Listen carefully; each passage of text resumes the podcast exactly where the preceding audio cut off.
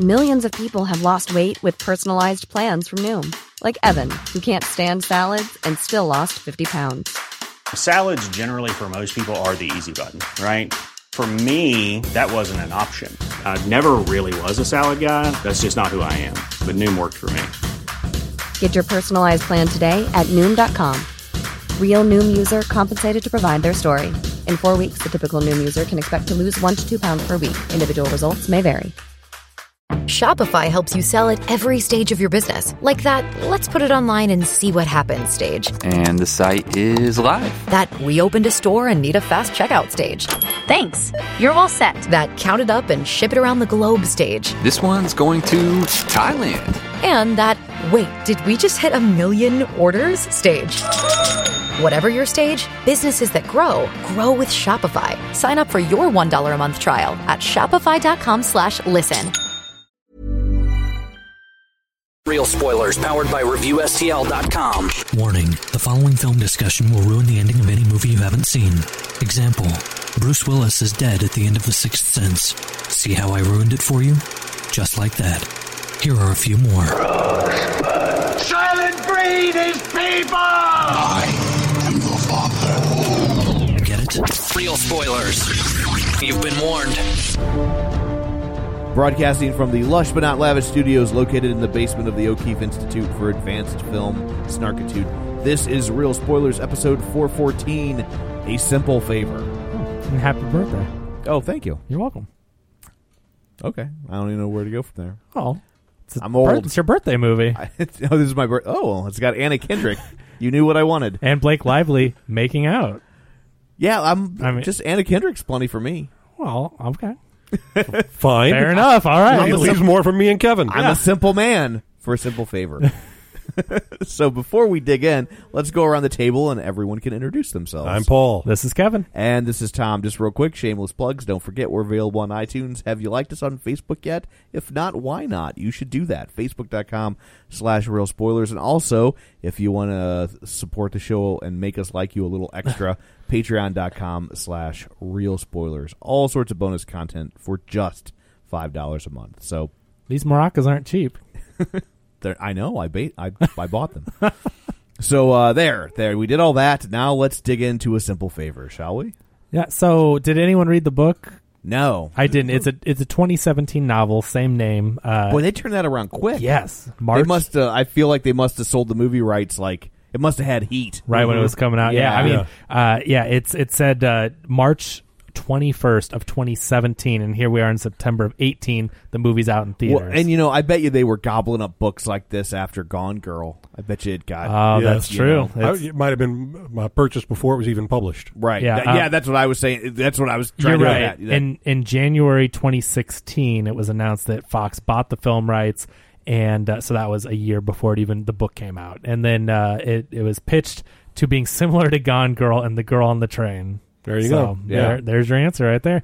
And and then in June 2017, they still turned it around quick, but in 2017, June, they announced that it would be distributed by Lionsgate and that Paul Feig and Anna Kendrick and Blake Lively were involved. So, I mean, it is amazing how they can shoot a movie. Yeah. That The Rock movie, Jungle Cruise, with Emily Blunt, I mean, that's done. Like, I remember them being like, oh, a Jungle Cruise movie's coming out, and The Rock's like, yeah, we're going to start filming it. Like, it's wrapped. Yeah. And that's a big Disney movie. It's just crazy how these people are busy, especially people like The Rock, tight schedules. They get them for those few weeks or whatever, and they can film a whole movie and turn it out for the next year. Amazing. Yeah. Well, I will say of those three movies, Gone Girl, Girl on the Train, and now A Simple Favor, I think I like this one the best. Really? As a film property. Yeah. Do you like the comedy element? Like, does that earn it more points? Whereas I don't know. I had already read the books.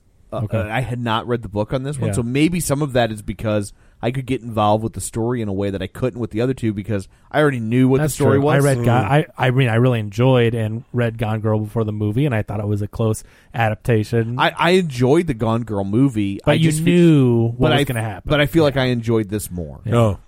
I hadn't read any of these. Yeah. And I really liked the Gone Girl movie a lot. I thought Rosamund Pike was unbelievable in that movie. It's a great adaptation, and Affleck is perfect. Yes. Yeah. That casting with that smirk, the crap-eating grin like they describe in the book, and you see Affleck, it's like, jeez. How many husband and wife couples went to dinner after seeing that movie and said, okay, my blood type is B negative. Her type was to be negative. Yeah. That's true. Yeah, it's a great movie. Katie has never seen it, and she doesn't like a lot of suspenseful stuff. And I got her to watch Sharp Objects, which was amazing. Like, that is a feat. If you know Katie, it's like she just doesn't like. She will not watch horror. Like, Halloween, that trailer comes on and I go, oh, that looks good. Okay, you're seeing it by yourself, kind of thing. But it's hard to get her to watch anything that's like tension and stressful. She just doesn't like that. It stresses her out. But I got her to watch Sharp Objects. I'm like, it's not that creepy, and it's really good, and she enjoyed it. So I'm trying to, like, I thought maybe that's a good ease into Gone Girl. It's very similar, same author. So did she see A Simple Favor? She did, and she loved it. Yeah, she loved it. Well, because it had comedy to it. Yeah, the stakes didn't feel as high. Right. Yeah, and I would think, I haven't seen Sharp Objects yet, but I've read them both, and I think Sharp Objects is a much darker book than Gone Girl. Yeah, that's probably true. Was that her first book too?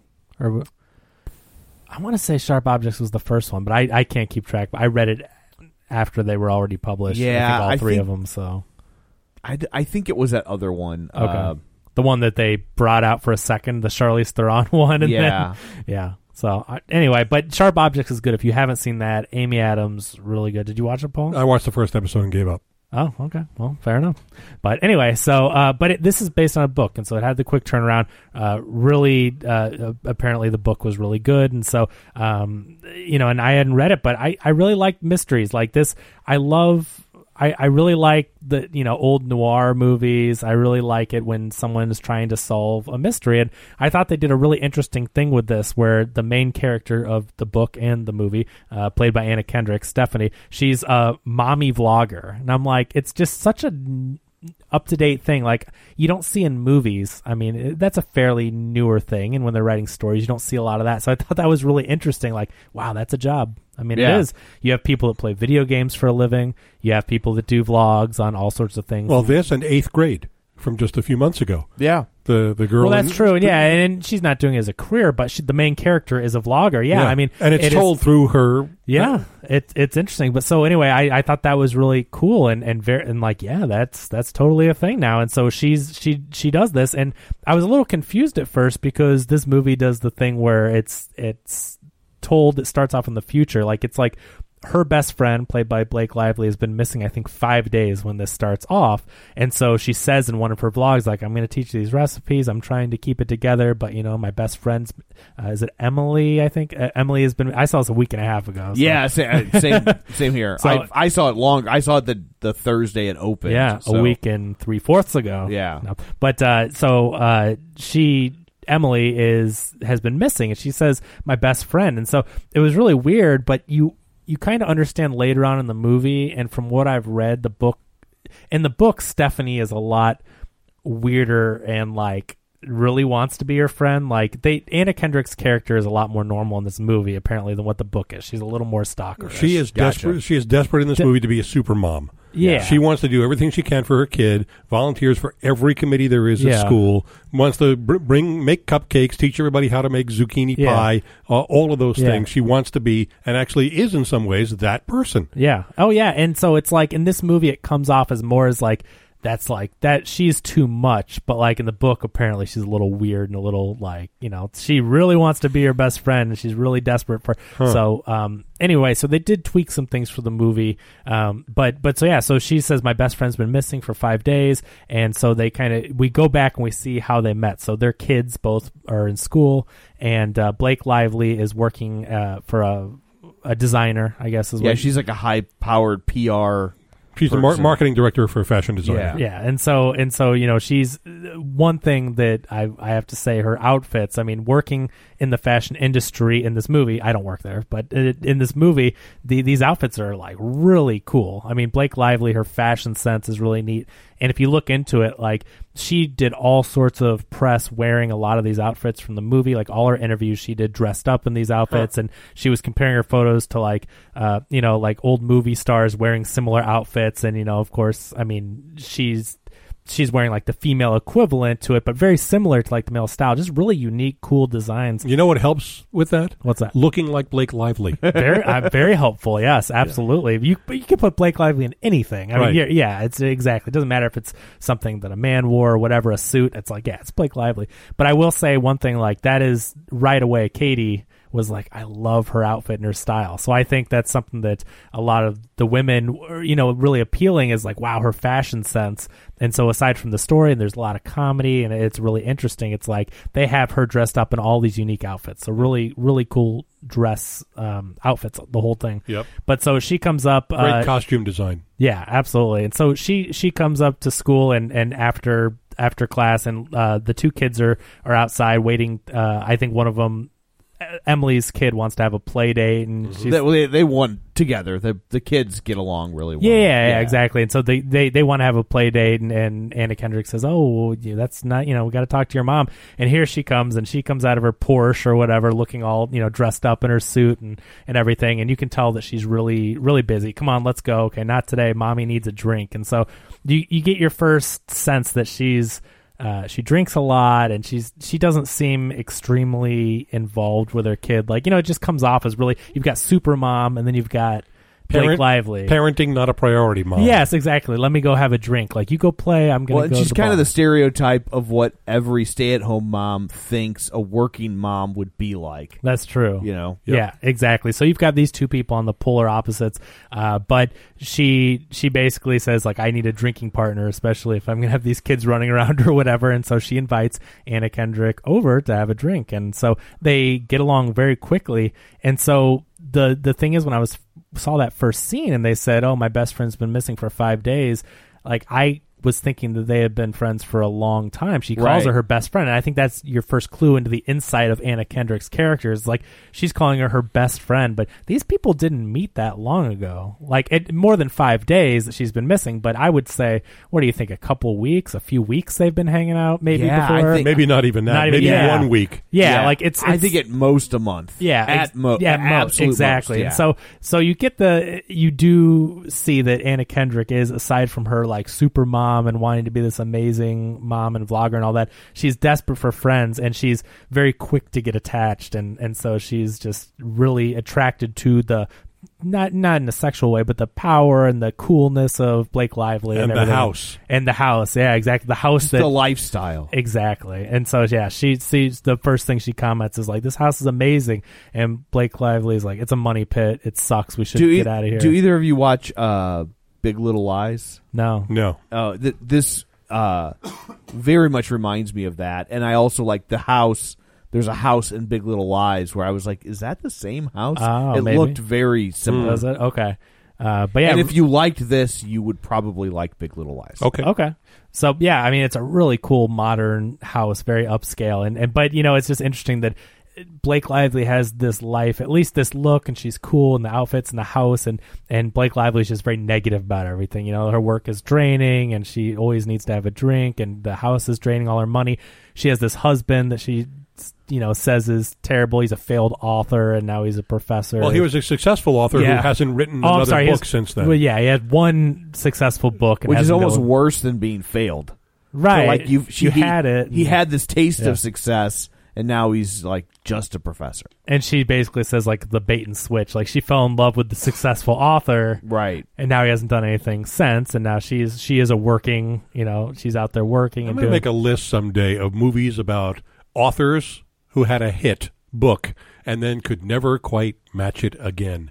Because that is a trope that has gone on for 30-plus years in movies. I can't name any of them for you right now. Wasn't Sunset Boulevard? Wasn't that he was like a screenwriter, right? That's why he. I don't know that it was one movie. He was at least successful at some time, but he was definitely having a writer's block, right? Yeah. So yeah, that's a good example. So anyway, so as they hang out more and more, they become closer friends, and Stephanie is really likes hanging out over there with Emily. But we learn that Stephanie has this kind of weird past with her half brother, and I'm just like, this is really strange, because so at first they're doing like kind of a truth or dare type thing, right? And she's like, tell me the craziest. Emily says, tell me the craziest thing you've ever done. And Stephanie's like, she's like, my brother. Yeah, yeah. Right. But she didn't jump right. Yeah, no. Yeah. But you know, it's interesting because you see the flashback, but she's telling the story, and she's an unreliable narrator to Emily, and so she's saying like, oh, I kind of like, I met my half brother. I didn't know he was my half brother, and I thought he was attractive. But then and we kissed, but brother. We stopped, or we almost kissed. We almost kissed, and then and Blake Lively's like, you totally did him. Yeah, and so she it becomes this ribbing that goes on through the entire movie for her pleasure. Yeah, exactly. She was ribbed for her pleasure. Yeah, very good. Well, I don't think they use protection. Actually, is the problem. Touche. That's actually so. But you know, and she calls. So her, this is a very common thing. I don't know if you know that or not. Not to sleep with your brother, but to have genetic sexual attraction to blood relatives that you don't meet until you're an adult. What? It's a very common phenomenon. Really? And so they will actually tell people that, like, if you were given up for adoption and you go back and you find your birth parents and you have siblings, like, that you never don't knew, sleep with them. They'll tell you, like, be aware of the fact that you could find yourself attracted to them, because you'll have, like I watched a documentary about this one time, and it was riveting, just people that would meet siblings, like half siblings later in life, and just become infatuated with them. Huh. To the point, like the one guy like met his half sister, he was like 75 years old, and like completely threw away his life because he was so, like, quote unquote in love with her. There's a name for this phenomenon. Gross. West Virginia. Yeah.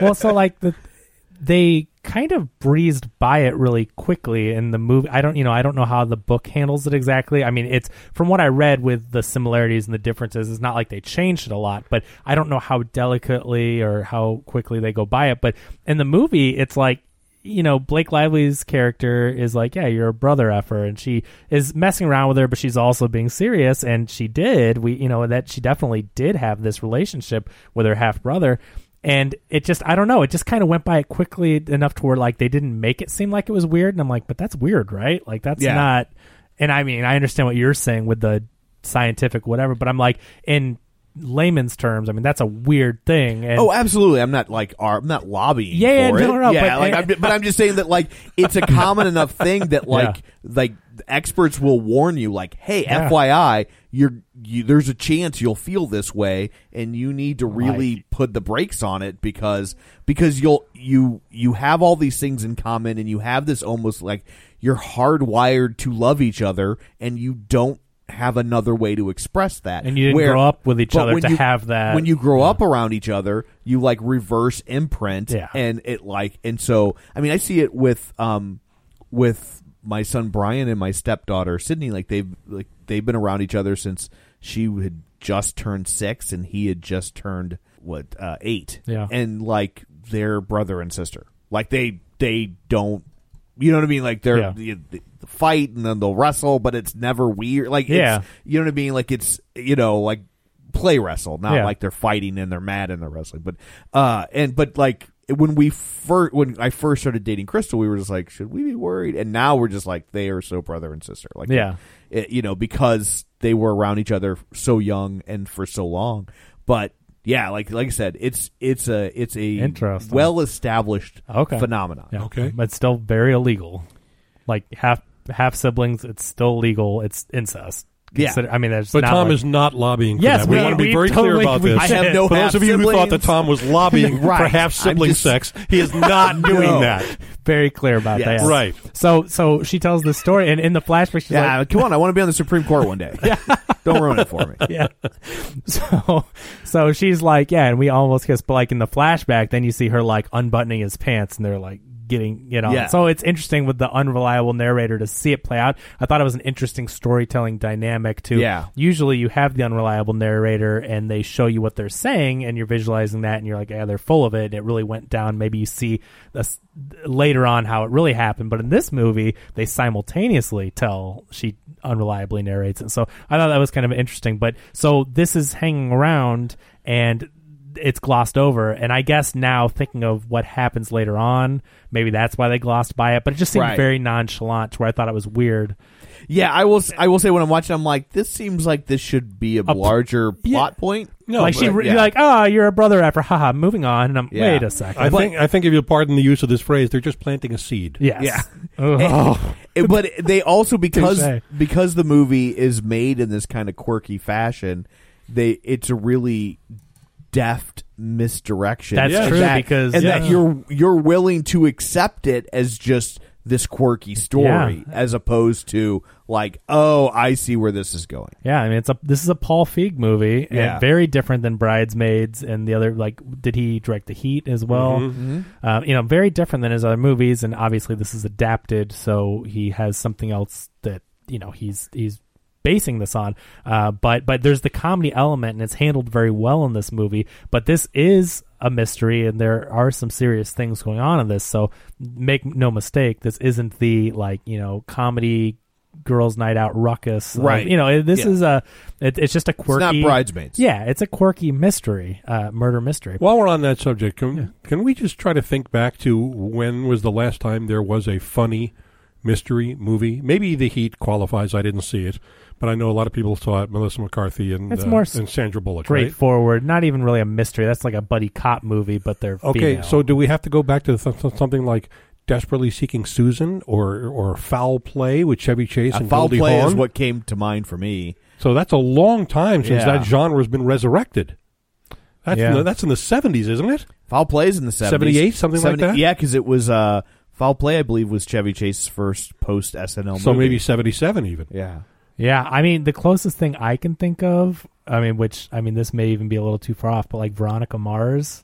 I mean, they made a movie off the TV show that was canceled, but like she's a detective and she's trying to figure things out. Foul Play was 78. Okay. It's funny, but it always revolves around a mystery, and she's trying to, there's a plot line throughout it, and she's trying to solve these bigger stories. So I don't know. That's a good question.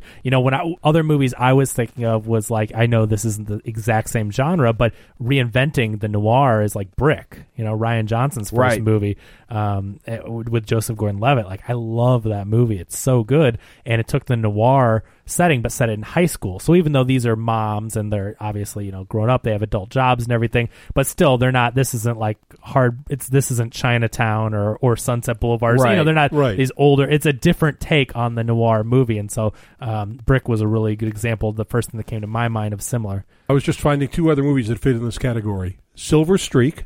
Yeah. That's Richard Pryor and Gene Wilder. Yeah. Their first one together, right? I believe so, yeah. And because Stir Crazy came after that. Right. And maybe Ace Ventura. Does that qualify? Yeah. A recent one I think that qualifies would be Game Night. Oh, yes. Game Night was Jason Bateman and Kyle Chandler. Yeah. And if you haven't seen it, that's actually a pretty funny movie. Okay. Yeah. Kiss Kiss Bang Bang was a mystery and it was funny, but it's a different kind of funny. Yes, very. I love that movie, but it's not like your kind of glossy Hollywood comedy. But we had a whole run of these in the late 70s and early 80s. There were tons of them. And then they stopped making them. Yeah. Yeah, this is it is very refreshing. I mean, it seemed very unique, so this is definitely not a played-out one. Yeah. So anyway, so we go forward from the, brother effing story, and we move forward. So like I said, the husband, Emily's husband, who is Henry Golding, who we just saw in Crazy Rich Asians. Yeah. This guy he's new actor. Like, Crazy Rich Asians was his first movie. And here he is in this other movie that's doing quite well. It's a second movie. Like, I don't know how this guy just popped up all of a sudden, but they discovered him I forget how they, like, for Crazy Rich Asians, they found him somewhere. They found him at the Henry Cavill factory. Right. the factory where everybody looks really great like a mannequin and acts like one too. But at least he gets to use his British accent though. That's the problem with Henry Cavill, is they need to have him stop playing American characters. Henry Cavill, use your regular British accent, fine. But that American thing where he just talks really deep and like this at every movie. But they're both terrible actors. You don't like Henry Golding? No. I thought he was pretty charming. Like in Crazy Rich Asians, I really liked him. I thought he was charming. He does nothing in that movie. He does nothing. But he has that look. Like he plays the husband or boyfriend or whatever. He plays the mannequin. Oh. I don't know. He didn't bother me. They didn't give him much to do, in fairness. He's got a lot more to do in this, I think. I think they gave him everything he could handle, Tom. Yeah. So anyway, he worked right up to his level of acting capabilities. So Emily's always dogging on him because of the one-hit wonder type thing with the book, and they're very mean to each other. Yeah, it's very Who's Afraid of Virginia Woolf. Yeah, and then they set up this weird. I didn't really know where this was going, but then Emily says something about a threesome with the husband and the TA, one of his TAs. He's a professor now. And I just thought that, I didn't really get what that connection was going for, other than to say, they have some weird sexual prowess. Right. Or, I don't know what. I love the fact that Anna Kendrick figures the TA must be a guy. And Blake Lively says, I don't know why you'd assume that. Yeah. And there's a moment in the theater where people actually went, ooh. But that's weird, because in my mind, that didn't cross my mind for a second that it would be a guy. Like, why? That's because you are a guy. Oh. And to you, a threesome involves two women. Oh, okay. And in Anna Kendrick's mind, it's two guys. I assumed a guy as well, just because Blake Lively's character is so, brash and take no prisoners. She seemed like the sort that would be like, no. We're not doing the two-girl thing. You're bringing a guy home for me. Mm. That's... Because I landed in the same place Anna Kendrick did. Uh-huh. Interesting how everyone has their own Blake Lively threesome scenario. Sure. Anyway, so they mentioned that. So, they're traded these stories or whatnot. So going forward, so this is a few weeks into their friendship, whatever the time period is, and this is where we get a simple favor. So Emily calls up Stephanie, and she says, hey, I have a real simple favor to ask you, or however she words it. And she says, can you take Nikki, her son, and watch him? I have a meeting that's going to run. She says she has an emergency. Oh, an emergency. Okay. And so she says, yeah, of course. Stephanie's fine with it. The kids can play. She tells them, hey, you're going to have a play date. They're all excited. And then that play date turns into she's calling Emily and should I feed him dinner? And then, okay, I'm going to put him to bed. And then the next day, sending him off to school. And meanwhile, Stephanie is doing her thing, her vlogging or whatever. And she keeps calling Emily hey. And she's like, come hey, kid. No, yeah. But she's trying to be super nice about it too. And I mean, Anna Kendrick, I think we can all agree, is just amazing. She's so personable. She's so funny. She's just great. And so she's doing this thing where she's like, hi, I don't want to be too much of a trouble, but it's been a day and a half now. And so she's doing her thing and just trying to get hold of her and nothing. So eventually I think what she calls, Sean, who is Henry Golding, and she says, hey, did you know that I have Nikki? Emily has been gone for 2 days, and then he's like, she does this, or she's done this before. He's away. I think he's out of the country in London. His mother's ill. Yeah, she has a broken something, whatever. Yeah, and so he's like, I'll be back tomorrow, and we'll work this out. But that's where we get the first hint where it's like she does this, or she's done this before, and so you're like, oh, what? Something weird is going on with Stephanie. No, Emily. Emily. Yeah, the names. It's like I just want to. Maybe we just call them Blake Lively and Anna Kendrick. so we know that something is weird here. So anyway, eventually he comes home and he takes the kid. But they start forming this relationship. From the very beginning, you're like, something's going to happen here. I mean, it's pretty obvious that as more and more time goes on, and and Blake Lively's gone, that it's like Anna Kendrick and Henry Golding are getting closer and closer, and she's taking care of their kids. Well, and you could see as soon when she first meets Henry Golding that they have a connection, because she is an avid reader and had read his book and knew his influences, and there was definitely, and she's already jealous of her lifestyle, and then now she actually likes her husband, which makes it all the more complicated. Yeah, it definitely. And so as time goes on, it's like she's gone. Stephanie or Emily is gone, and they don't know what has happened. But so now Anna Kendrick takes it upon herself to turn into a detective, and I really like this idea. And going back to the movie Brick I was talking about earlier, where this high school kid takes it upon himself to become a detective. I like that. I like it's. It's a really, it just changes it up from the old, open at the detective agency and the, the mysterious woman comes in and says, I have a case. Like when you get these average people to become detectives, it's fun. It really turns it on its head while still having the mystery. And this one has a lot of the comedy.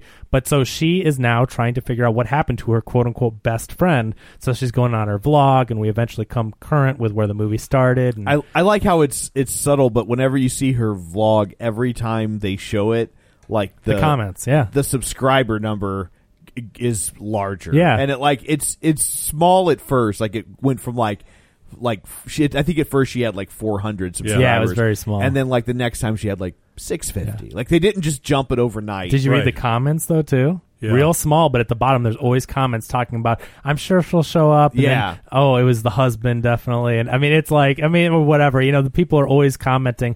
It's hard to keep track because we just saw searching, which there's a lot of social media comments, but they were doing a commentary like all the people are trying to also solve the mystery.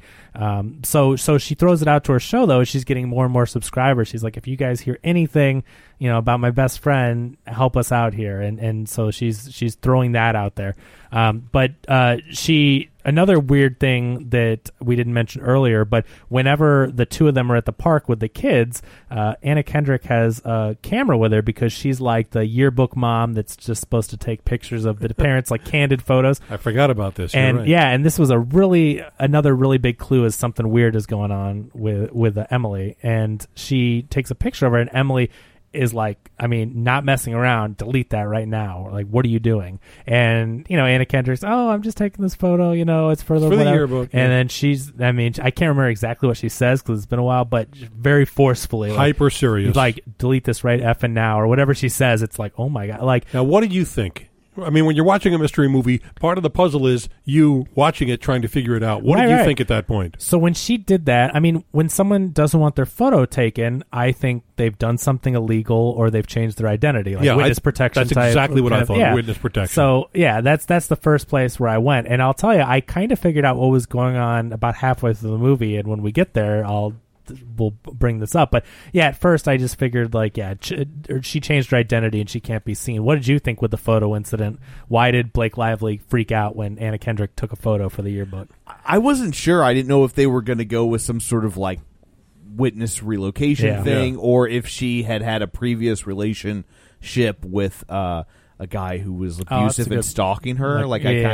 It didn't seem like a relocation thing. Okay. I was leaning more towards that. Interesting. Okay, so that is a clue, like something more is going on here. There's a reason why she doesn't like that. So Stephanie, after several days of Emily's disappearance, she goes to the Dennis Nylon headquarters. Dennis Nylon is the designer that Emily works for, and she tries to get an appointment with Mr. Nylon, and they're like, he's not seeing anyone. And who plays him? Oh, who was that? Do you remember? I can't remember who that is. Hang on. I pulled up here. Rupert Friend. Okay. Is that okay? Okay. Yeah. He seemed like somebody I knew, but I guess not. Yeah. Oh, he's a character actor. He's been, you would know him from other stuff. But anyway, she tries to get an appointment. No, the secretary's like, he's not taking appointments. He's busy. And she says, I'll wait. And I really like, Anna Kendrick is just, she's cute with whatever she does. Yeah. And, she sits back and like the chair scoots or she starts falling back. And so she like scoots it closer to the wall so she can lean against the wall. Like, it's just, it's great that she can do virtually nothing, but it's just, it's funny. And she's so charming. Yes. But so she waits there. She's very reminiscent in this movie of Reese Witherspoon in Election. Yeah, I can see that. Not quite as persnickety, but but I could see that definitely. She has a very, she's persistent about getting what she wants, and when she's on this case and trying to find her best friend, like she's going to do what it takes, and I can totally see that. But anyway, Dennis Nylon eventually walks in with his entourage, and he's talking, and she says, Mr. Nylon, I need to talk to you, and he's like, I don't take appointments, and he says, it's about Emily, she's been missing, and then all of a sudden he gets really, that draws his attention, like, oh, she's on one of her, no one really keeps track of her. She does what she does, and if she says it's important, then whatever. And I think the last place that she had in her appointment book was that she was going to be in, was it Miami? Yes. Miami. Okay. And so I guess he didn't really know anything about that, but so he's like, okay, well, we'll look into it. And he goes up to his office, and he's like yelling there, and you know, he's not happy about her disappearance. We find out later, but Anna Kendrick hangs around and she's going to try to find some clues. She thinks that it has something to do with this Dennis Nylon job. And so she ends up sneaking around into the office, you know, fun little scene. She starts walking with someone that's running messages or whatever, and she ducks into the office, and she's looking all around at, you know, in the drawers, not really coming up with anything. And then someone comes into the office, and so she has to hide under the desk, but it's one of those clear top desks. And it's she sees a picture of what looks like Emily. I think this is supposed to be Emily, like, well, I mean, it's hard to say without while tiptoeing around, but yeah. It looks like Emily for all intents and purposes. And it says something like, "You've got to have hope or faith. You got to have faith." Okay, so or keep the faith. Which is it? I don't know. I think it's got to have faith. Okay, got to have faith. Okay, so it was a picture of George Michael, and no, it's a different one. So here's your other clue where it's like, what is happening? It's not a good photo, and Anna Kendrick remarks something like, "Oh, that's why she doesn't want her picture taken," because it's a very candid photo. It's right. Not her in makeup. It's not her dressed in, you know, these amazing outfits that she wears every scene that we see her. It's just a really candid photo with her just not looking made up. And so she jokes, "Oh, that's why," or whatever. But it's just weird where you're like, what is happening? What is this photo? It looked like something. The photo was like a blackmail photo or something, you know what I mean? It's the handwriting was really messy, and it's a black and white photo. Someone sent this to her to spook her, you know. Right. It was one of these type of photos, and it's so like a Xerox of an 8x10. Yeah, exactly, with this weird writing on it. So obviously this was some kind of intimidation, but what does it mean? We don't know, but there's another clue. And so Anna Kendrick ends up taking the photo. She hightails it out of there, but and this is when Dennis Nylon and his entourage catch her. But then another really good scene where she invokes something that Emily had told her. Emily says, you know, you have to be forceful with these people. Stephanie had overheard Emily talking on the phone with Dennis Nylon, her boss, and she's like letting him have it. And Stephanie's like, "You talk to your boss like that?" And she says, "That's the way to deal with these people." So she remembers that, and she says, you know, "Oh, you know, you better get your hands off me because I have a vlog to all these thousands of moms, and I'm going to tell them about this altercation." And they let go, and she goes on her way. And let's go back to one other thing from the very first scene where Emily and Stephanie are at Emily's house. Okay. Stephanie's the kind of woman who always apologizes. Yes. Oh, yeah, for everything. Yeah. And Emily is the kind of person who never apologizes for anything. And every time Stephanie does it, she says, "Don't do that. Stop it. Stop saying sorry. I'm going to slap the sorry out of you." Yeah. And that really makes an impression on her, which is kind of part of her state of mind when she's doing this with the guy that, and it's in the office. Yeah, and I like it's funny when later on when it comes up, when she, as she goes on in the movie, she apologizes less and less. And later on in the movie, she says sorry. And well, I'm not sorry, but you know, it's just it is funny how it has an impression, and she grows throughout the movie. So anyway, so she gets this poster, or she gets this picture, and then she starts Xeroxing it and putting it up all over town, which Emily already doesn't like to have her picture taken or anything, and now she's posting this everywhere. So like my first thought was like, oh my god, like. Because we don't know what's going on with her at this point. Is she going to come back? Is she okay? Is she now dead? The hitman's going to find her because she's at this relocation. Yeah, she's putting this all over town. Right. And I'm like, oh my god, she doesn't even want her picture taken. Here it is everywhere. So I thought this is not going to end well for Stephanie for just the photo reason. But anyway, so she's putting this up everywhere. And then here's where we get to the detective. So they're investigating this murder, and Stephanie is getting very close with the husband. And so the detective comes, and it's like every time we see him come to the house to question somebody, Stephanie's there, and it looks bad. You know, it's one of those things where it's that cliche where we know that Stephanie at this point at least isn't involved with the husband, but it's like she always ends up being there. So you know that it's going to look very bad from the outside. But she talks to the detective, and she gives him all the information, and they find out that through a vlog, actually, because she's thrown out all these feelers on the vlog, one of the people said in the comments, like, "I saw your friend in Michigan." And so now we're trying to figure out, what does Michigan have to do with any of this? Yeah, she said she was in Miami. How could she be in Michigan? Yeah, and now she's in Michigan all of a sudden. So the stories aren't lining up. Maybe they're just bad at postal abbreviations. Right. There you go, exactly. So I was at a concert.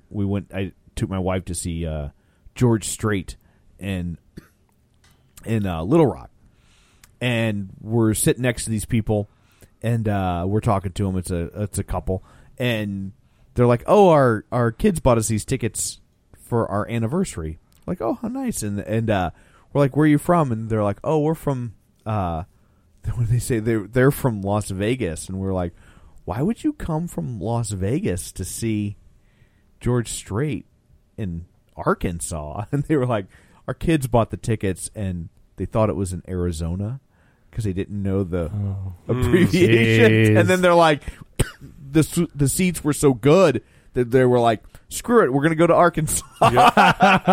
Wow. By the way, there's some homework for our listeners. Try to figure out the difference between the postal codes for Arizona, Alaska, Arkansas, and Alabama. There you go. Some homework. So one of the people on the vlog ends up saying that they spotted her in Michigan. And so the detective, they go there and, flash forward. And this is where we get a big scene where they find the car that she rented. Apparently she rented this white car and they find it in a lake. And at this point, I thought it was going to be one of these things like, oh, they find the car, but she's not there. What's going on? No, they pull a body out of the water. And this is where I'm scratching my head. Like it just didn't seem feasible that Blake Lively was gone not even halfway through the movie. Right. So, but because the story is not told in a linear fashion, she could still be in the movie without being alive. So that makes sense. If the structure was traditional, I would be like, no way. Yeah. But because they have all these flashbacks going on, I'm like, Well, they can still show her. She could still be in a good chunk of the film. Janet Leigh is only in half of Psycho. Which was purposeful. Yep. Like, that was a total, head fake on his part, Hitchcock's part. Yep. Yeah. So anyway, this part, though, where I'm like, wow, this is crazy. There has to, in my mind, I'm just thinking there has to be more to this. But this is the moment where I figured it out. There's one very obvious thing. If you know what Blake Lively looks like, they pull this body out of the water, and as far as most of the audience is concerned, it's Blake Lively. They just pulled her body out. Well, she's dead. Not even halfway through the movie. You spotted the thing? Yeah. My wife did, too. And when she told me later, I went, I'm such an idiot. Blake Lively has a mole on the right side of her face. This body had a mole on the left side. It's a little thing, but it's like, I've seen Blake Lively for years now. It's just, it didn't look right to me. I go, isn't her mole on the other side? So at this point, I never noticed her mole. Yeah. So at this point I'm thinking, but at this point I'm like, it could be many things, but I'm like, either it's a fake, it's a plant, a fake body, or some kind of weird thing where they put the mole on the wrong side because they didn't know, or I'm just thinking there could be all sorts of weird. In the film days, you would think they printed the negative backwards. Yeah, totally. Yeah. Really, seriously, absolutely. Yeah. But it's like, that's a mistake where it's just, especially in a movie like this, I'm like, there's no way that's a mistake. Like, they didn't put the mole on the wrong side of the body. So right then I'm like, that's that Paul Feig is too good of a director to do that. Yeah. Right. On accident. My wife noticed something else in there. I don't know how much I can spoil in this scene. Yeah, go for it. Because, everyone should have seen the movie. But, like we said, if you haven't seen the movie, just stop here if you've listened this far. But we're going to get into territory. Rather than circling back, I think we're going to come to it now as we get there. So okay. Blake Lively's character, Stephanie, has a tattoo on one of her wrists. Oh, is that on the other side, too? The dead body has it on the other wrist. See, I couldn't, obviously, because that's just a movie thing, and so I don't know. No, I have to say that my wife reads 2, 3, 4 mystery novels a week. So she's looking for the clues. She always figures it out before the end of the book. Yeah. She's never gotten to the end of the book and said, wow, I was completely surprised. She always do.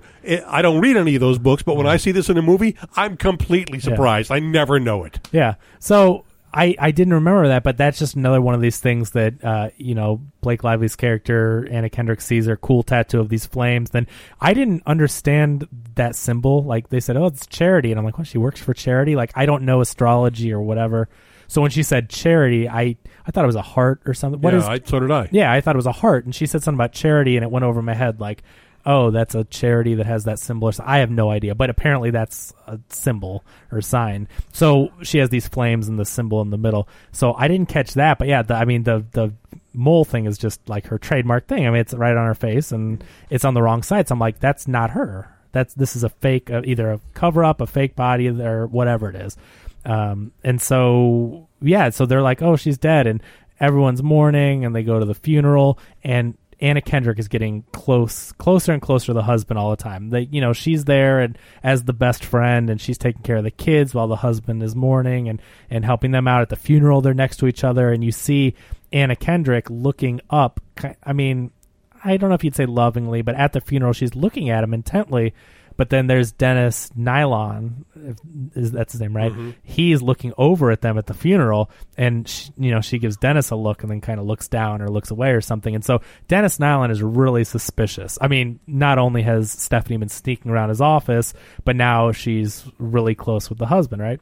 And so I read in the book, apparently Dennis Nylon is like at the forefront of trying to find Emily. So that's one thing in the book where like he's really minimized in this movie, but they kind of allude to the fact that Dennis Nylon is very suspicious, but then it just goes away. Like, Dennis Nylon isn't really at the forefront. It's more the detective character that's questioning what's going on. Like, you feel like they're closing in and they're suspicious of her, but you never really get that. So apparently in the book, he's very much at like figuring this out and trying to get to the bottom of it. But there's always that in the back of your mind, like everyone kind of thinks, and I mean, this is the cliche or whatever, like you think the mistress and the husband are working together and they killed her to whatever. The other thing is that, so we find out when the detective comes and talks to her again, and I think this is during the scene where she's wearing the dress. So at this point in time, Stephanie is like over at the house all the time, and I don't think she's basically living there. I don't think she's technically moved in, but I think at this point she's there all the time. But she is like going through and trying on Blake Lively's designer clothes. Yeah. And going through her closet, and so she wears this beautiful black designer dress, but then of course the doorbell rings. I mean, it's that old, she's in the middle of this, and she can't get it off because it's a zipper on the back, and she's like fighting and struggling. So she answers the door, and of course it is the detective. Like, they have one of those houses that has the big windows in the door, so like he's looking through and sees her. She can't, like, she peeks over to see who it is and see they lock eyes, so it's like you can't pretend you're not. And of course the dress is way too long, way too long for her, because there's a big height difference between Anna Kendrick and Blake Lively. Absolutely. It's dragging along the floor. Yeah, so the detective, she's over at this house, she's trying on her clothes. This again looks very bad from the view of the detective, but now he's talking to her, she's answering his questions, and he says, did you know that the husband just took out a $4 million life insurance policy before she went missing and now is found dead? And she's like, what are you talking about? And so earlier in the movie, I believe Anna Kendrick told a story. She talked to Blake Lively and said, thank goodness. Okay. And so we learn in the movie that she's a widow, and, Stephanie's husband had died, and we don't quite know how yet, but she said thank God for the life insurance. It was only like $200,000 or whatever, but like it was able to get us through it and pay for things and all that. So now all of a sudden there's a $4 million policy, but it's running out. That was another clue that she says. So now when the $4 million comes up, you start thinking, at least I started thinking, her money's running out, this guy has an insurance policy on her, etc. I didn't, for a long time, I didn't think that Anna Kendrick was in on it or had anything to do with it. But then as she was getting awfully chummy with the husband, she's moving into the house, I started to think that this might be like a real twist, like something I did not see coming. Like, she orchestrated this whole thing. Right. And again, with the whole, my best friend is missing, when they haven't even known each other a month. Yeah. I started to think, maybe she's a psycho. Like, yep. I mean, she could just be crazy. That's what I thought. And she's the super mom vlogger you think is supposed to be great, and all of a sudden she orchestrated the whole thing to steal the husband, get the money, and take over her life. And so that was in the back of my mind, where I never really believed it, but then I'm like, well, that's seems like it could be going this direction. So of course she's like, oh my God, I had no idea about this insurance thing, and so it's a big shock to her. You believe her. She doesn't know what's going on. So anyway, at this point, as I think it's just randomly one day, like, she's basically moved into the house, involved with the kids, and I think she gets a phone call from Emily, if I remember correctly, like, all of a sudden, like, no, one of the kids, her son, clue. He says, I saw mommy at school. Yeah. And they're like, the husband and her trying to talk to him, like, I know you think you see your mom, but he's like, no, I saw her. And the kid is very adamant. She was at the fence, angry, right next to the playground. She was right there. Yeah. But, and then the next thing though, is like, all of a sudden, I think she gets a phone call from her. and you're like, what the hell's going on? And I'm like, is she hallucinating this? But it is Blake Lively on the other. Like, are you? But before that, was there the scene where she takes all the stuff out of the closet and puts it away? That's right. And then she comes back, and it's all returned. So yeah, that's right. Good, thank you. Sorry, it's been a little wet. So they eventually become romantic. I mean, the relationship does blossom into a romance, and eventually the husband invites her to actually officially come live with him. And so she goes to the closet, and she's like, you know, she doesn't like looking at all these things. There's this big picture in the foyer of like a nude painting of Emily, and then the closet is all her designer shoes. I mean, an amazing closet full of clothes and shoes and everything, but she doesn't like looking at all this designer stuff. It's not her style. And so she's like getting rid of it all. She's cleaning the whole closet out, and then she comes back like later the next day, and it's all there, yeah, which is freaky. It's weird because it's like, it's just clothes, and this movie isn't like a really dark movie or whatever, but just seeing all this there was a very suspenseful moment, because you're like, well, who else could have done that? Like, that's chilling. And so then later on, she actually gets a call from her, and it's like, are you enjoying my husband or whatever? You know, she's, you know, and you're like, well, crap, is she imagining this? Is she crazy, or is she really alive? Especially because like, then they don't reference the phone call for a pretty good chunk of the movie. Right. So, because going back to what you were thinking about, oh, she's a psycho, then you think, well, did she just imagine that whole closet thing?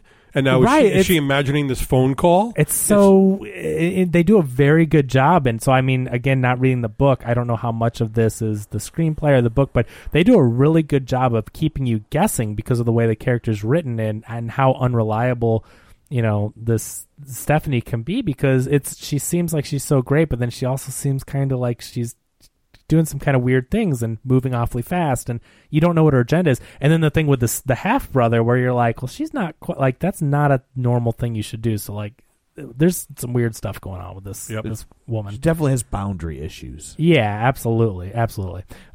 So she's trying to get to the bottom of this crazy thing. So she calls, and at this point, with seeing the mole on the other side, I'm like, oh, well, at this rate, like, then that definitely wasn't her, and she's still alive. I'm like, I mean, I love the movie The Prestige. You've both seen The Prestige. Yes. Yeah. I mean, that's all. I won't go any further, but I'm like, I've seen something similar to this. You know, I've started, like, I love that movie. I'm like, I've seen this before.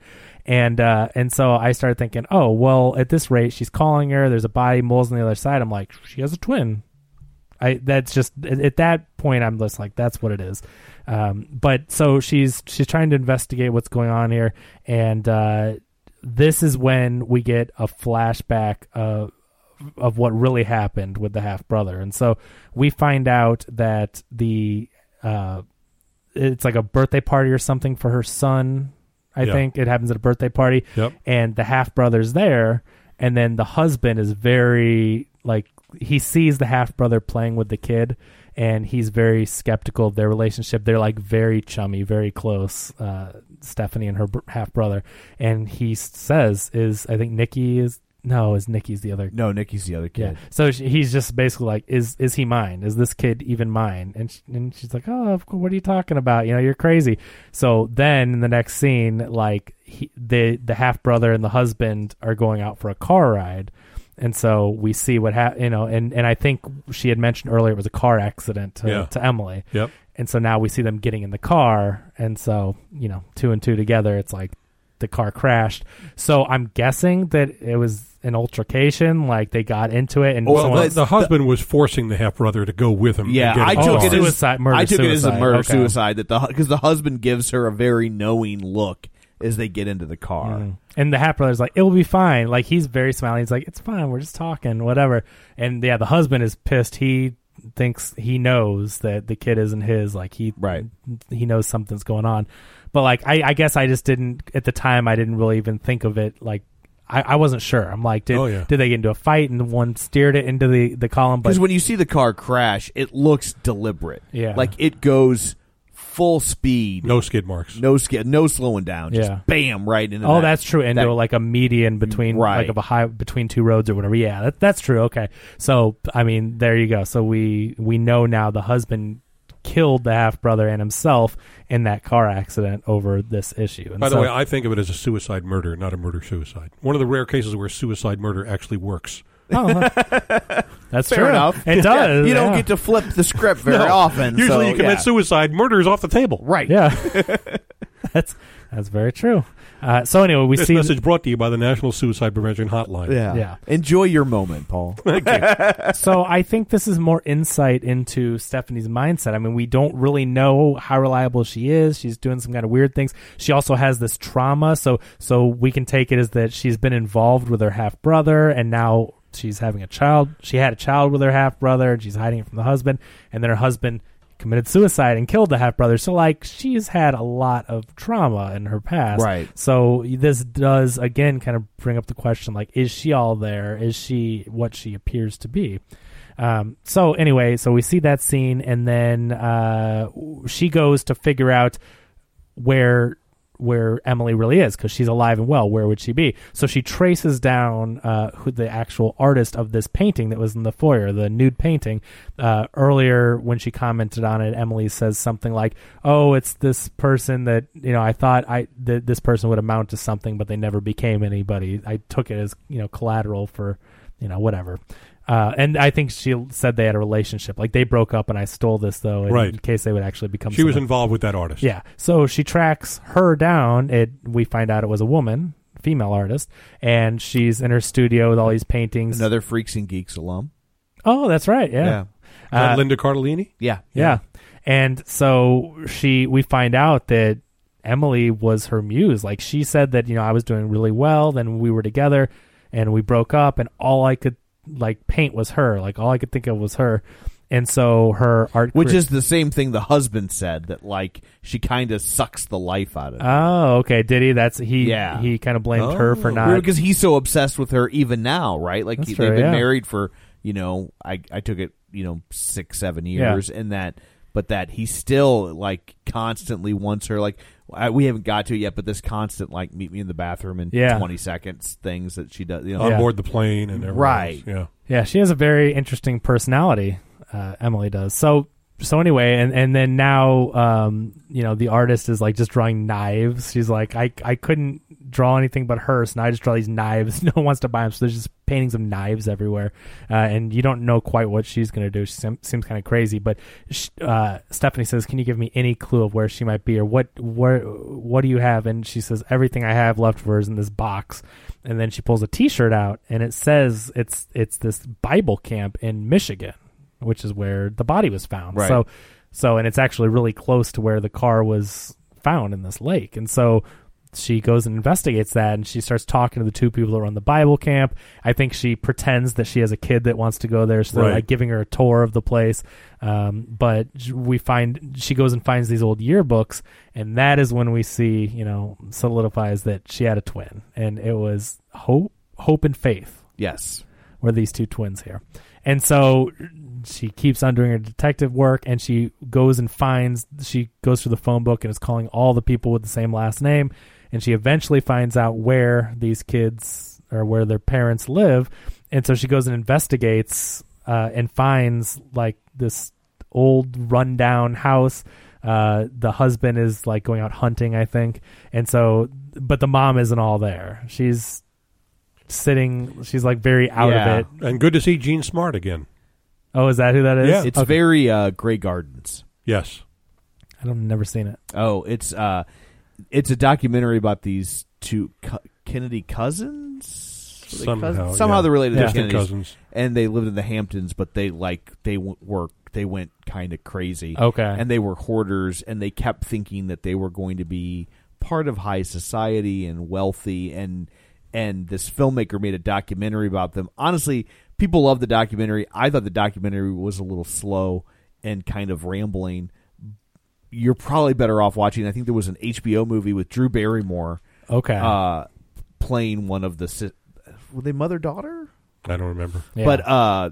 But and it takes that documentary, puts it more of a traditional narrative, and the performances are amazing. Okay. They really nail what the actual women were like, but just about how crazy, and they're living in this house that's just falling down around them. Yeah, well, it's a perfect description of what this scene is. I mean, this house is a mess, junk stacked everywhere, and this mom is just out of it. She's like rocking in front of a fireplace or whatever. She's just like, you know, in a total daze, and Stephanie is trying to ask questions and trying to get to the bottom of this. She pretends to be a maid or something because the house is a mess, and so she's like, oh, your husband hired me to clean the place up. And I think it's funny that then the mom's like, yes, start in the upstairs bathroom. Right. And so she's, you know, just, this is another great comedy element that, you know, Paul Feig is able to work in here. And she's like, well, it's not lying. I'm cleaning the house. Yeah, like, yeah, she's exactly. Really cleaning. Yeah. Yeah. So she's scrubbing. Yeah, she's scrubbing the toilets and everything. Yeah. But she eventually is able to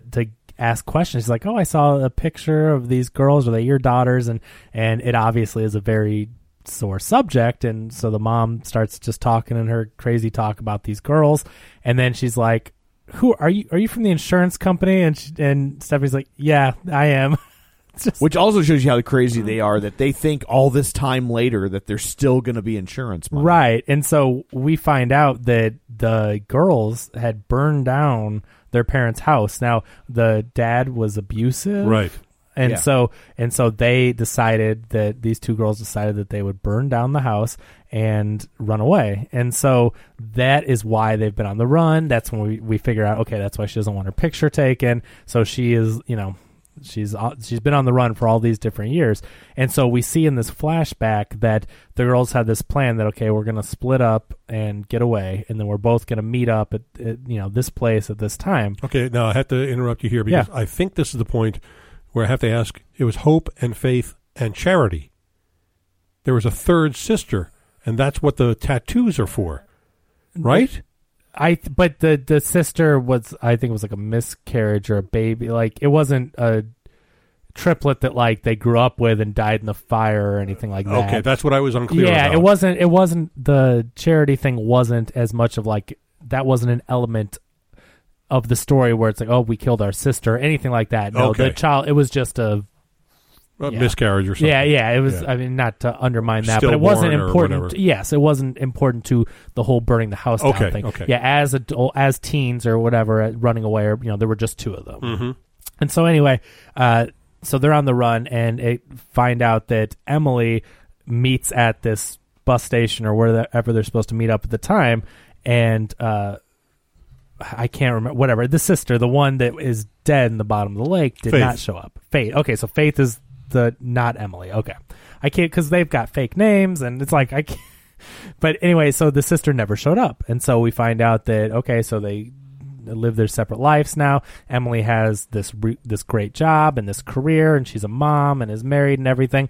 And then we find out all of a sudden the way that the murder, death, came up is that Faith had actually called her and was blackmailing her. She said, I'm going to turn us in. I'm going to admit everything to the police, and Emily doesn't want to throw everything away, or, you know, and she's like, you can't do that. But she's also a junkie. She's a junkie. She's got nothing, so she might as well lose. She has nothing to lose when she throws everything away. Family, you know, because Emily's like, I have a son now, I have a family, and Faith has nothing. And so this is also why, and we didn't mention it earlier, but now it's relevant. They said that her liver was damaged. On the dead body, the liver was damaged. There was heroin shot up all over her body and everything. Right. And, you know, Stephanie's like, I knew she liked to have a drink, but she never had any marks on her arms. No. And she didn't take her as someone that was like a heroin user. It just, you know, and she said, no, that's not her.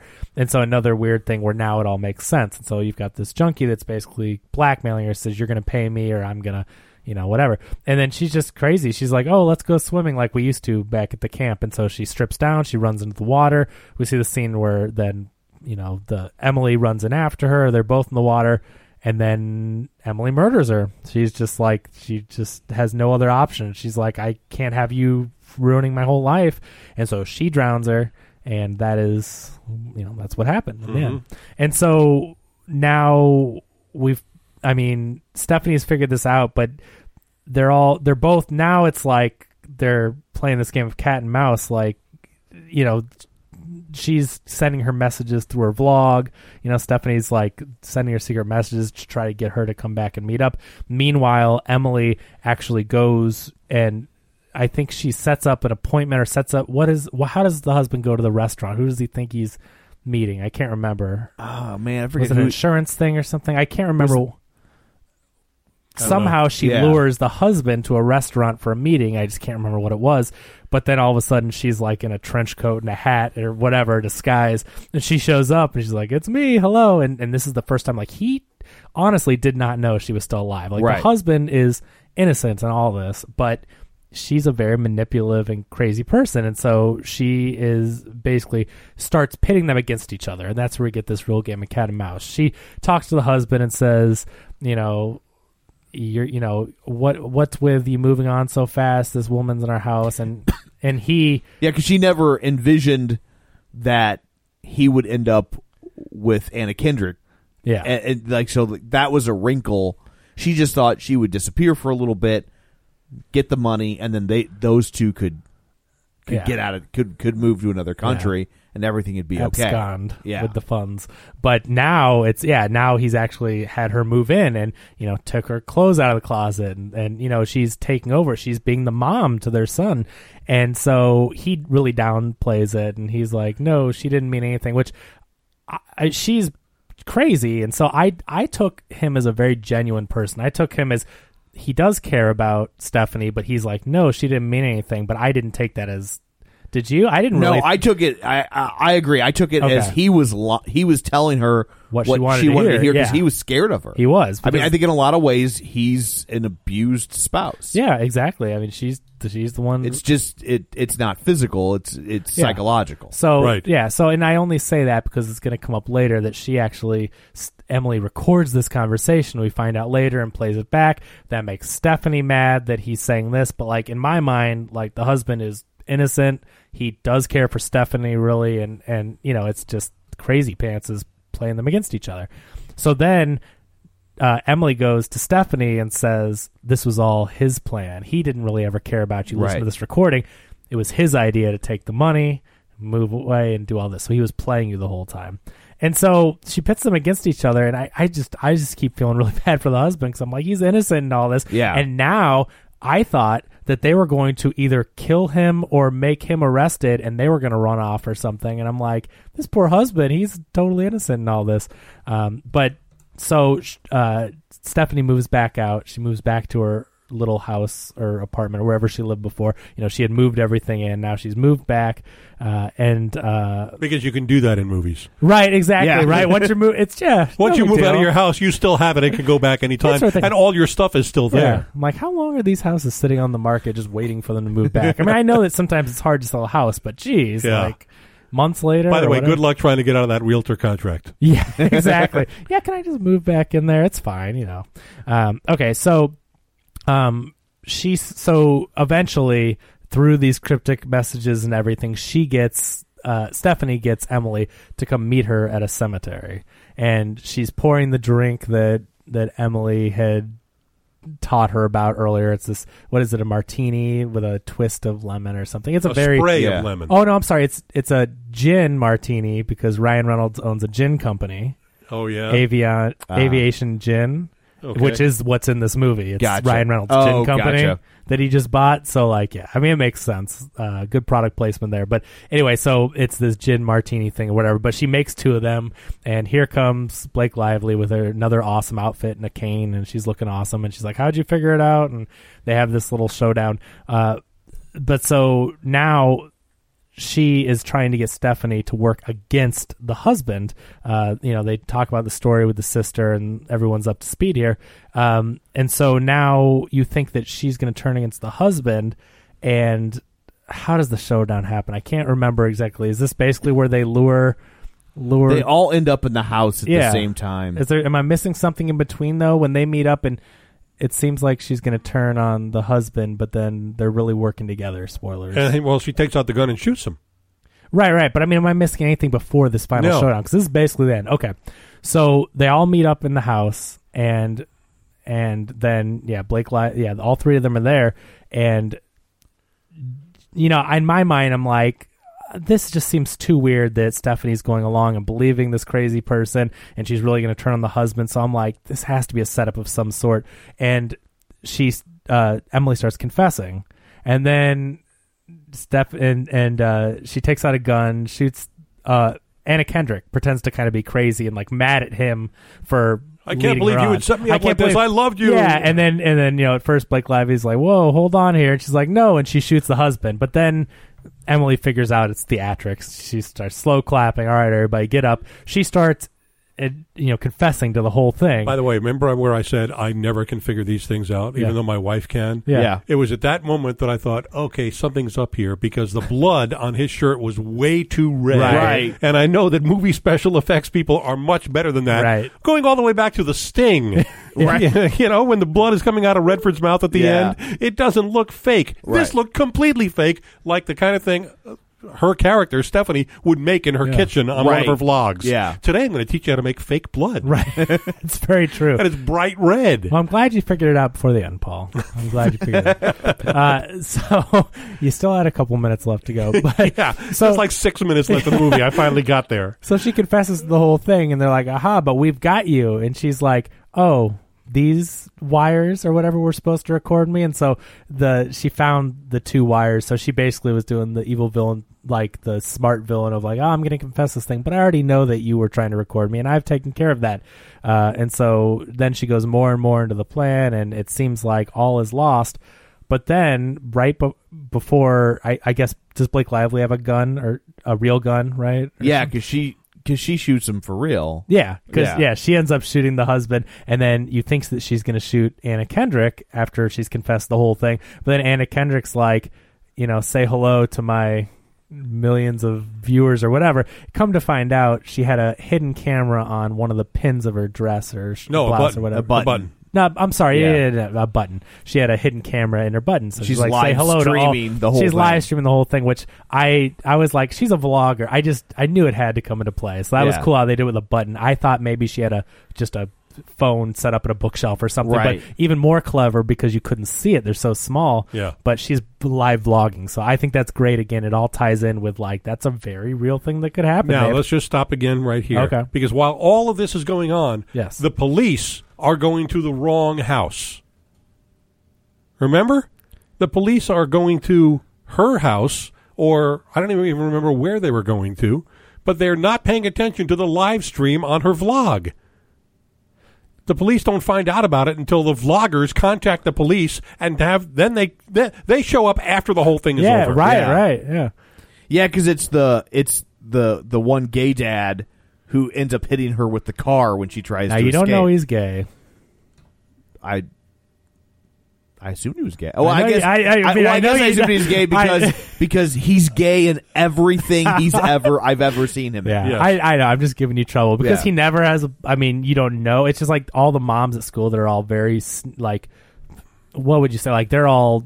I wouldn't say they are jealous. The snarky Greek chorus. Anna Kendrick is the perfect mom, and they're giving their commentary. I thought those three characters are the big weakness in this movie. Not big, but they are a weakness in this movie. Yeah, I didn't like them at all. For it, but he's one of the moms, quote unquote. Right. So you presume he is, but I'm just like, they never say he's gay, so I was just giving you crap. He could be the stay-at-home dad. Yeah, come on. But anyway, I didn't even remember the whole police thing. But what happens is, he's watching the live vlog, and so she is trying to escape after she finds out that this was all being broadcast, and so she runs out the door and he mows her down with his Prius or whatever, and she goes flying over the car. Yeah, because Lively. Because it was silent. Yeah, because it was silent but deadly or whatever. You can't hear him coming. Right. So he mows Blake Lively down and saves Anna Kendrick's. I guess, does she still have her gun? I can't remember why. I thought he saved her. But was he just stopping her from getting away? I'm sorry. This is what happens when I see a movie a week and a half before. I think he just runs her down in the just to stop street. Her from getting away. Okay. Yeah. So he runs her down, saves the day. She is taken away in handcuffs, and that's pretty much how it all wraps up. There's a little epilogue of a vlog episode, right? Yeah. Oh yeah. There's a vlog episode, and she's like super. Yeah. Now she's got like 70,000 subscribers. Yeah, she's got tons of subscribers. And then doesn't she say like, and now because of all your help and whatever, now I'm going to be working on my own cases, and like it goes to a website or something where she's like got her own detective agency, you know. So have they made more books in this? Is this a series? I don't know. I mean, it's gonna be. Yeah, I mean that book just came out in 2017, right? So I mean, I can't imagine that there would be even that much room. But maybe they just bought the rights to the book and the characters, because this is it's going to have to be a sequel or a TV show or something. They're definitely setting it up to be some kind of a fun, you know, another mystery that she'll be solving. But anyway, so she opens up her own detective agency, and then after that, they go to the little epilogue and black screen with white text about where everyone is now. And the only thing that I really didn't like about this is,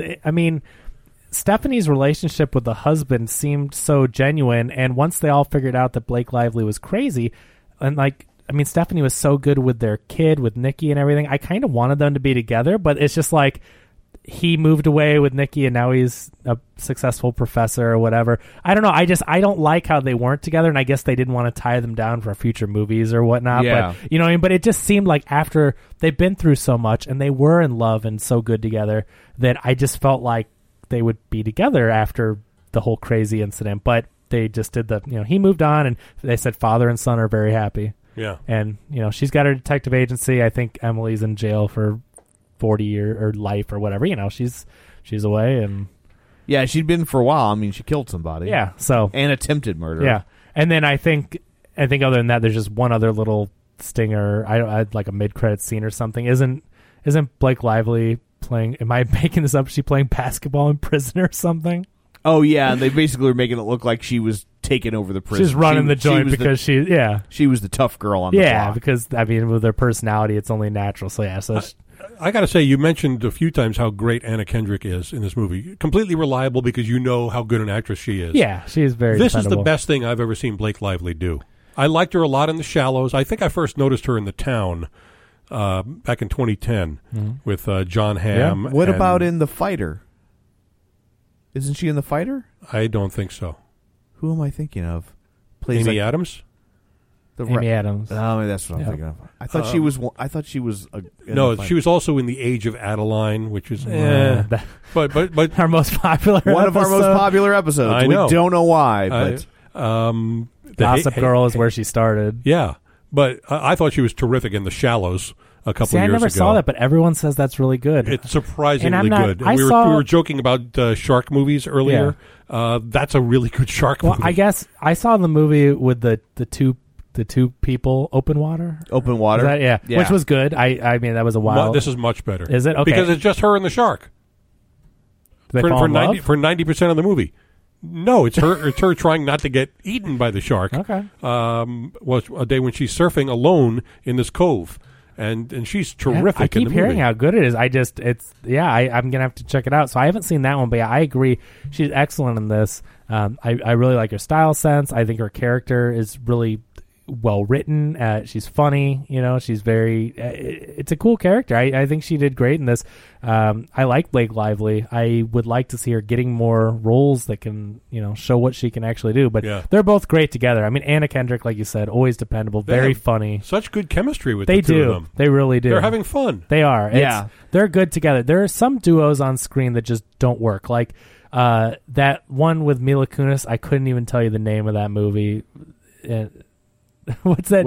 Mila Kunis spy movie? Oh, The Spy Who Dumped Me. Okay. Which I wanted to like that movie. Was that Kate McKinnon? Kate McKinnon. Movie. Yeah. And it's like, those, I didn't, you know, that didn't work for me. But like in this movie, you know, they were great. You know, and it's too, obviously those two won't be together in the sequel. You know, I mean. Well, I don't know. You could have all sorts of plot devices. You could, I guess, but, you know, they're really good together. It doesn't seem like they'd be going the direction for them to team up. I mean, Blake Lively was the villain. She's put away now. Sure. But I really did like them both. And, again, this just kind of reminded me of I really liked Veronica Mars. Veronica Mars is coming back. Right. So they're getting another one finally. They made a movie, and that was it after the series has been over. Now the series is coming back. So it reminded me of that. I don't know why, just because of a detective agency, a funny comedy. Yeah, it's female-driven. Yeah. And so I'm kind of excited. I think a sequel with Anna Kendrick solving mysteries like that. Yeah, I'm kind of down. Yeah, totally. But yeah, I really enjoyed this. I went in having no idea what to expect. And Tom, you and I go to a lot of press screenings where there are hundreds of other people, non-press, who are there. Right. Which was the case. Did you see this at the screening? I did not go to the screening. I actually bought a ticket. Okay. How many times at a press screening do you hear the audience buzzing with excitement after the movie as they're leaving? Couple times a year, maybe. This was one of those movies. Yeah, I believe it. And I turned to my wife and I said, this movie's going to be a word-of-mouth hit. Yeah. That's what, and I mean... I was very happy to see it in the number 2 spot this week with only a 36% drop, because it deserves it. I mean, I don't think it'll ever be, a $150 million movie, but I could definitely see it being one of those movies, if they do bother to make a sequel to it, that the sequel outperforms because people will discover it, on home video. Yeah, I agree. Ironically enough, similar to like Austin Powers. Yes. Like Austin Powers was not a big hit. And but that second one was a juggernaut because so many people found it on home video. Right. So I enjoyed it. Paul Feig, I think it's really cool how he's made these female-driven films that have done really well. I mean, he's got a knack for it. He's a talented director.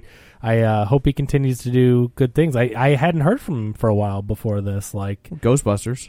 Did he do Ghostbusters? I think this is his first movie since Ghostbusters. Yeah, definitely right. His first one since Ghostbusters. Yeah. I had forgotten that that makes sense that with the cast and everything that he did. And I like that he kind of took a swerve. Yeah. Like he didn't go completely outside of his wheelhouse, but it's like it's still like he seems to work very well with female casts. Yeah. He seems to work very well in comedy. And this is both of those things, but it's also something totally different. Yeah, no, I mean, this genre, I mean, other than female-driven, I mean, this is so different with the murder mystery type right. thing. I was not a fan of Ghostbusters, so I guess that's why I forgot, I considered him gone for a while since those first two that were really good, because I'm like, but I had forgotten, I blanked that one out of my memory. I was fine with Ghostbusters. Yeah. Me too. I liked it. I laughed. I don't know what more you want from it. Yeah, I would like to see this become a trend, particularly at a time now where we're talking about all these, Me Too and Time's Up and getting women into more positions of power,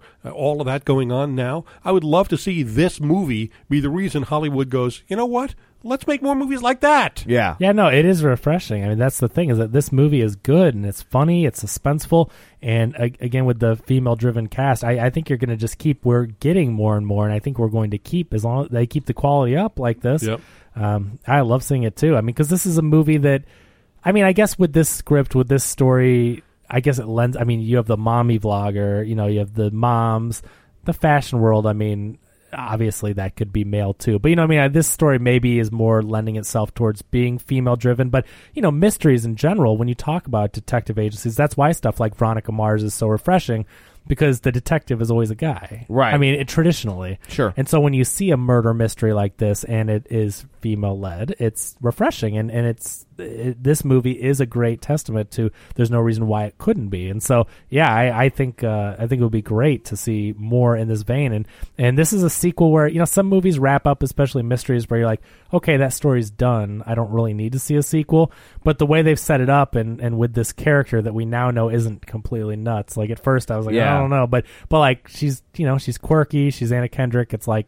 I think that could be fun, her trying to stumble through this world of, she's not a PI or a detective, but like she's a vlogger, but like right. to see her stumbling and going on these adventures, yeah. Also, you don't have to do, I mean, if you're going to do female-led mysteries, it doesn't have to be Gone Girl or Girl on a Train where they're totally serious. Right. The sense of humor is a big selling point for me about this movie, The Simple Favor. Oh, and I think that's where, I guess that's maybe where, so that like The Spy Who Dumped Me, it's a little different genre. It's the spy genre instead of murder mystery, but you still have this duo, this female duo that's going and they're out of their element, so they're not really spies where Anna Kendrick isn't really a detective. They're out of their element, and that was not a very well-written movie, where this movie is well-written. So you've got you have the serious elements where it doesn't ever get too serious, but you still have the murder and the investigation, which is a serious subject, and police investigations. But then you have the humor, which is interjected, which Paul Feig is obviously very good at, like we talked about.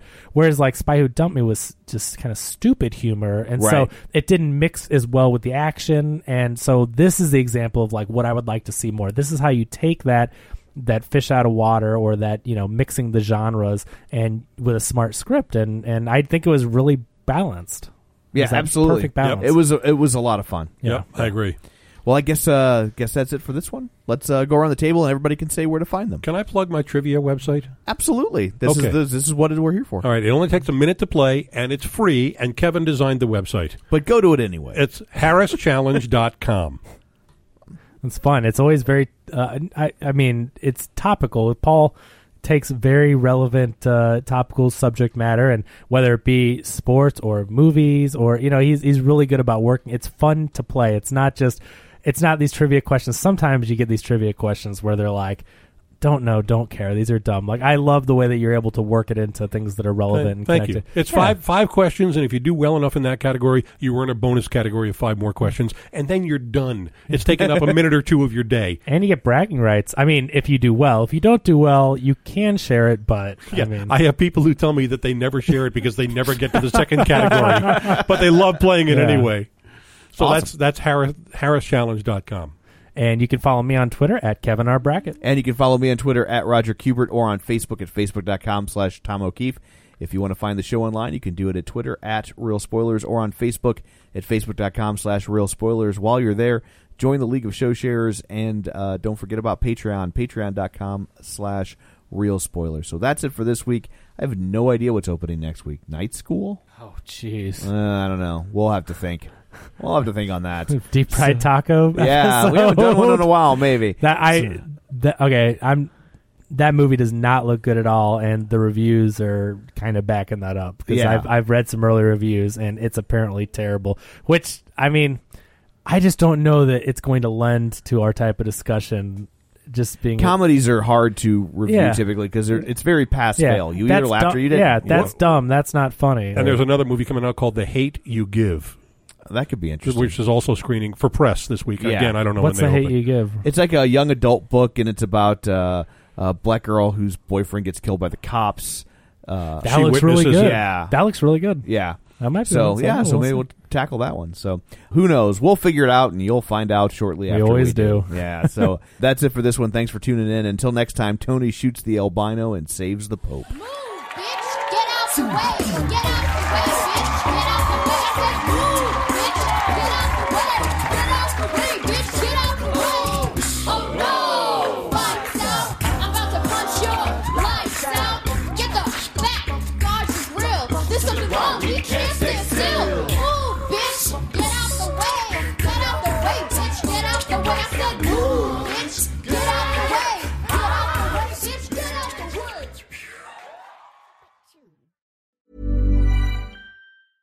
Selling a little or a lot? Shopify helps you do your thing however you cha-ching. Shopify is the global commerce platform that helps you sell at every stage of your business. From the launch your online shop stage to the first real-life store stage, all the way to the did we just hit a million orders stage. Shopify is there to help you grow. Shopify helps you turn browsers into buyers with the internet's best converting checkout. 36% better on average compared to other leading commerce platforms. Because businesses that grow, grow with Shopify. Get a $1 per month trial period at shopify.com/work. Shopify.com/work.